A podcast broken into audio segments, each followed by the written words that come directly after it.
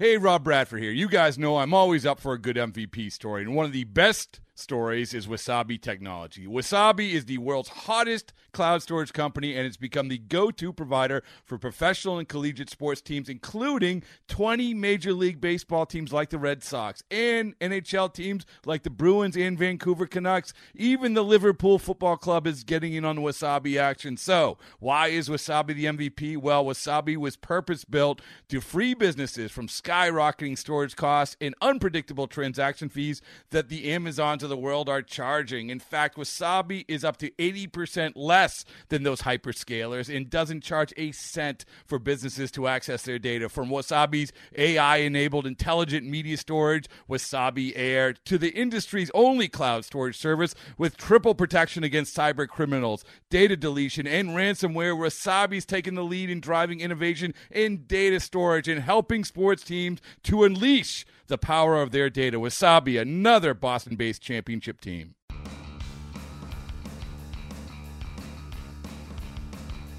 You're listening to MLB.com Extras, brought to you by MLB.tv. It's baseball everywhere. Hey everyone, Tim McMaster here, along with our MLB.com Mets reporter Anthony DiComo. And Anthony, we got an in-game podcast today as we record this. The Mets taking on the Cardinals at Citi Field, down early on, but hopefully that changes as uh, as the podcast goes on.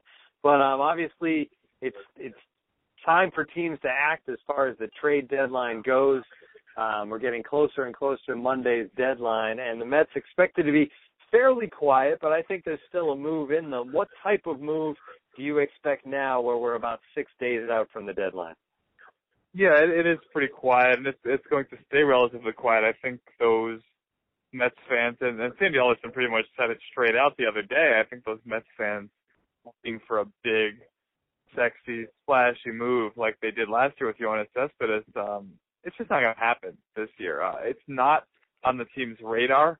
Um, and I, you know, I had some fans on Twitter saying, "Oh, that's posturing. You know, they've got something in their holster." It, it's really not. Uh, Sandy Alderson doesn't tend to lie about these sorts of things. When he says there's no big move coming because they don't want to trade their their top prospects, it's because there's no big move coming and they don't want to trade their top prospects. So that's the truth.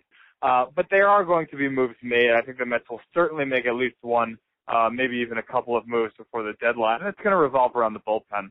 Um, not that there's anything wrong with the group the Mets have right now. I think certainly at the back end in particular, uh, Familia, Reed, Robles, those guys have pitched really well, but the Mets want depth. They want guys who can come in and spell those guys, keep them from being overworked, uh, pitch the sixth inning if needed, and so on and so forth. So uh, there's a lot of potential right-handed arms out there that can do that, and, and that can potentially be had for pretty cheap. And I think you're going to see the Mets uh, closing in on one of them in the next couple of days here.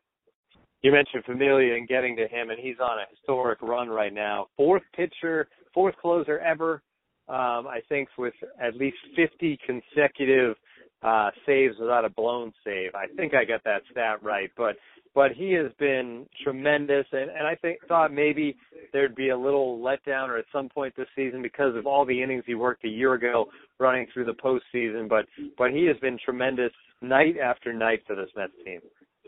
Yeah, I, I think that's actually a really good point, Tim. I think there was a real concern with the Mets coming to spring training that all those innings, there's over 90 last year, I believe, all those appearances, all those innings were going to weigh on him this year, especially as we got to this point in the summer, uh, midsummer into the late, uh, late part of the season, uh, when it really would start to add up. Well, it hasn't. Um, not, not that he hasn't had a struggle here and there. He went through a period earlier this year, um, when in a couple of non-save situations, he got roughed up a little bit. But by and large, he's been pretty automatic. And I, I know I said the same thing on the podcast last week, but it holds true. I, I think Familia is really underappreciated what he means to this team, uh, how important he is to this team, and just how good he is. This guy is among the best in the league, if not the best in the league. Uh, Mets fans, I think, are, you know, if they haven't realized it already, they're starting to come around. Uh, he's an ultra important part of what the Mets are trying to do capable of going more than more than three outs when needed, um, capable of essentially doing whatever Terry Collins asks him to do. And while that has resulted in a very high workload, it has also resulted in a lot of success for both Familia and the Mets. So I think you're going to see a lot more of the same coming down the stretch. Anthony, there's been plenty of concern around Steven Matz, obviously with with the the bone spur, but also just his struggles that had been since May since he had gotten in the win column. Uh, but Sunday came through with a big effort, six scoreless innings. He allowed just four hits. He strikes out six. Um, when you look at Matz and what he did on Sunday, is there can there be something said about getting comfortable pitching with a bone spur? I mean, is there something maybe mentally where he's like at this point, okay, you know what, this is something I'm just dealing with, and maybe he struggled to get to that point, but now he's getting there. Well, certainly it's possible. I'm sure there's a degree of that. Uh, it does take a little bit of a uh, mental fortitude to say, okay, I know there's something wrong in my elbow, but I'm going to pitch through it and I'm not going to feel any pain. Uh, but I think more than that, it's just a matter of th- this is there. It's in his elbow. And when he feels pain, it's because there's inflammation around it. That's how these things work. All the mus- all the tissues around it, the muscles, the ligaments, it gets inflamed because of this foreign body, this bone spur in the elbow. Well, some days it hurts more than others, and that's just the simple truth. And uh, I think certainly for a guy like Steven Matz, it's going to be easier to pitch when you have those days when it's not hurting as much. So I think it's going to be a little bit of a roller coaster ride for him, uh, maybe even for Noah Syndergaard to a lesser extent because his bone spur isn't nearly as big. Um, but I, I do think there's going to be good days for him. There's going to be bad days for him, and expecting Steven Matz to go out and be what he was last weekend every five days is probably a little unrealistic at this point. But expecting him to go out there and pitch and be good and do positive things for the Mets overall, yeah, I think uh, certainly he's proven he can pitch through this, and having the knowledge that he has done in the past and can do it again in the future can go a long way toward helping him. Michael Conforto continues to, to be the guy that gets moved around in this outfield, uh, with Cespedes unable to play center field. Conforto now getting a chance at center field. And man, they, they say the ball always finds you, right, Anthony? His first inning in his first start in center field, and they hit one into the gap. And what does Conforto do? He makes one of the best catches I've seen all season. Uh, we statcasted it here at MLB.com. It was a full outstretched diving grab right out of the chute. That's something I haven't really seen from Conforto in left field, where you'd think he would be a little more comfortable. But what is it about him that allows him to move around in the outfield? Because I know the lines are different, and there there is a difference between playing center field and left field.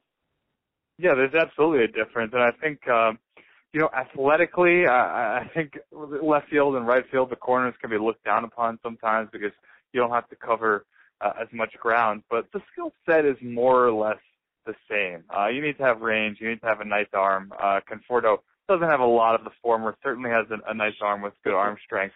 Um, but yeah, I, I think for for switching from a corner spot to center field, it's more just about experience, getting out there, and the way the ball comes up, out, off the bat can be very different in center field. It can do some funky things. It can slice in either direction, which you're not as used to uh, playing a corner. So, uh, you know, uh, to, to sit here and say that Michael Conforto is a-okay because uh, of that one catch, which granted was an amazing, uh, amazing catch.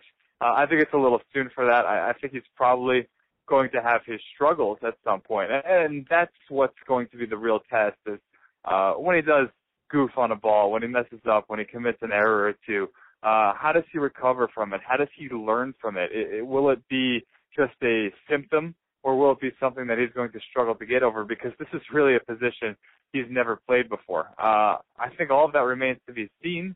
Uh, I think as long as he's hitting and as long as Yoenis Cespedes is incapable or unwilling to play center field, it, it's essentially what they're going to have to do to put their best lineup out there every day. Uh, the Mets are simply hoping at this point that the offense is going to outweigh what admittedly will probably be a net negative overall on defense when you talk about putting a guy like Conforto in a position he's never played before.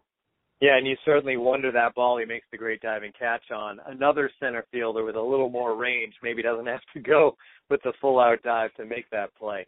Uh, it was a big weekend for for the Mets as an organization, Anthony, and, and Mets fans. Obviously, with Mike Piazza heading into the Hall of Fame in Cooperstown, uh, a great speech from Piazza. He was extremely emotional, and he talked a lot about his time in New York, being a Met, he talked a lot about Mets fans and, and what they mean to him and just the experience of, of New York as a whole.